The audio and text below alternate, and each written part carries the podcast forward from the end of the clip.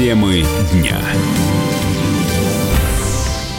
Отношения Москвы и Вашингтона достигли низшей точки с момента окончания холодной войны. Об этом в интервью РБК рассказал посол США в России Джон Салливан. По его словам, нужно остановить спад в отношениях и улучшить их как можно скорее. Дипломат заявил также, что у России и Соединенных Штатов есть принципиальные разногласия, однако это не означает, что у сторон нет обязанности поддерживать контакты друг с другом.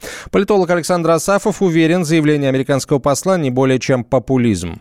Учитывая характер российско-американских взаимоотношений, сейчас говорить об улучшении наших отношений весьма сложно. Посол начинает свою деятельность с фиксации очевидного факта для того, чтобы показать, что он понимает реальную ситуацию. И его благие намерения о том, что ситуацию нужно улучшать. Они очевидны, это такая, знаете, банальность. Но реальных обстоятельств к тому нет. Хотя, однако, я не исключаю, что как часть предвыборной программы президента Трампа, который хочет закрепиться на второй срок, возможно, какие-то имитационные действия по улучшению отношений. Почему имитационные? Потому что Россия является геополитическим конкурентом Соединенных Штатов, и даже при самых хороших отношениях мы будем являться конкурентами. А с конкурентами дружить получается плохо. Новый посол США в России Джон Салливан прибыл в Москву в середине января. 5 февраля он вручил президенту Владимиру Путину верительные грамоты. Салливан сменил на посту Джона Хансмана, который подал заявление об отставке в августе прошлого года. Генеральные директора в Новосибирске и главные инженеры нефтеперерабатывающих заводов. Вот специальности, на которых российские работодатели готовы платить почти миллион рублей в месяц. К такому выводу пришли сотрудники сервиса по поиску работы HeadHunter.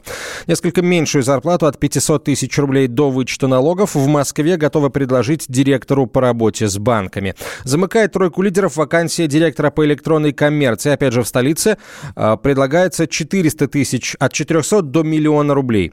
Руководитель проекта лаборатория карьеры Алена Владимирская считает, что такие зарплаты уже давно стали реальными, и здесь нет ничего заоблачного. На любой топовой позиции в крупной компании в Москве, в любой отрасли, если вы в ранге, там, я не знаю, вице-президента и же с ним, и это крупная компания, то есть компания с численностью больше, там, не знаю, там, ну, условно, трех тысяч человек, то, соответственно, это точно у вас будут такие деньги. Если мы говорим не о Москве, то это прежде всего сырьевые отрасли, газ, нефть, ну там золото и прочие вещи. Второе – это в IT иногда, но только тоже топовые позиции или очень редкие экспертные вещи, связанные там с газом, нефтью. Но это топовые позиции тогда в некоторых отраслях, прежде всего в сырье, в IT и, может быть, в большом ритейле и в больших банках но которые существуют в регионах. Но это всегда топовая позиция. Также HeadHunter представил список высокооплачиваемых вакансий с зарплаты от 250 тысяч рублей до миллиона в месяц. Получать почти 300 тысяч в месяц предлагают на вакансиях личных ассистентов, репетиторов английского языка для бизнесмена в Ижевске, а также директора в одном из культурно-развлекательных центров в Калужской области. Американская компания Netflix впервые опубликовала список фильмов и сериалов, которые были запрещены к показу на платформе в отдельных странах с 2015 по 2020 годы.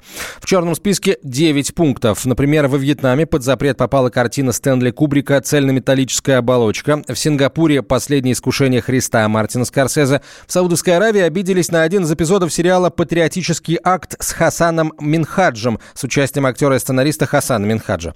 Властям страны не понравился момент, момент, когда персонажи критикуют саудовское правительство за убийство журналиста Джамала Хашоги.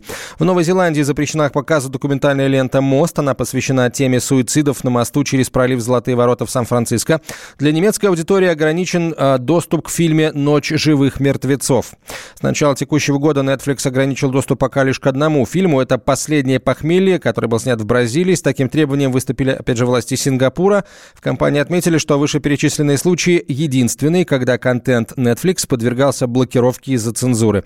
Кинокритик Роман Григорьев считает, что в 2020-м тема запретов выглядит смешно. Люди уже давно научились обходить любые блокировки, заявляет эксперт. Netflix должен работать, э, как и любой предприниматель, э, в рамках закона. Если ему какая-то страна что-то там объясняет, э, вот это вот закрой, то ради бога. Я думаю, что жители Вьетнама могут посмотреть цельнометаллическую оболочку, скачав ее на торренте. Поэтому сейчас вообще тема запретов на что-либо довольно смешная, потому что просто все уже научились это обходить, и как бы я считаю это глупостью просто. У людей есть выбор. Мы не открываем сейчас людям э, как бы друг, ну, реальность, что есть э, пиратские ресурсы.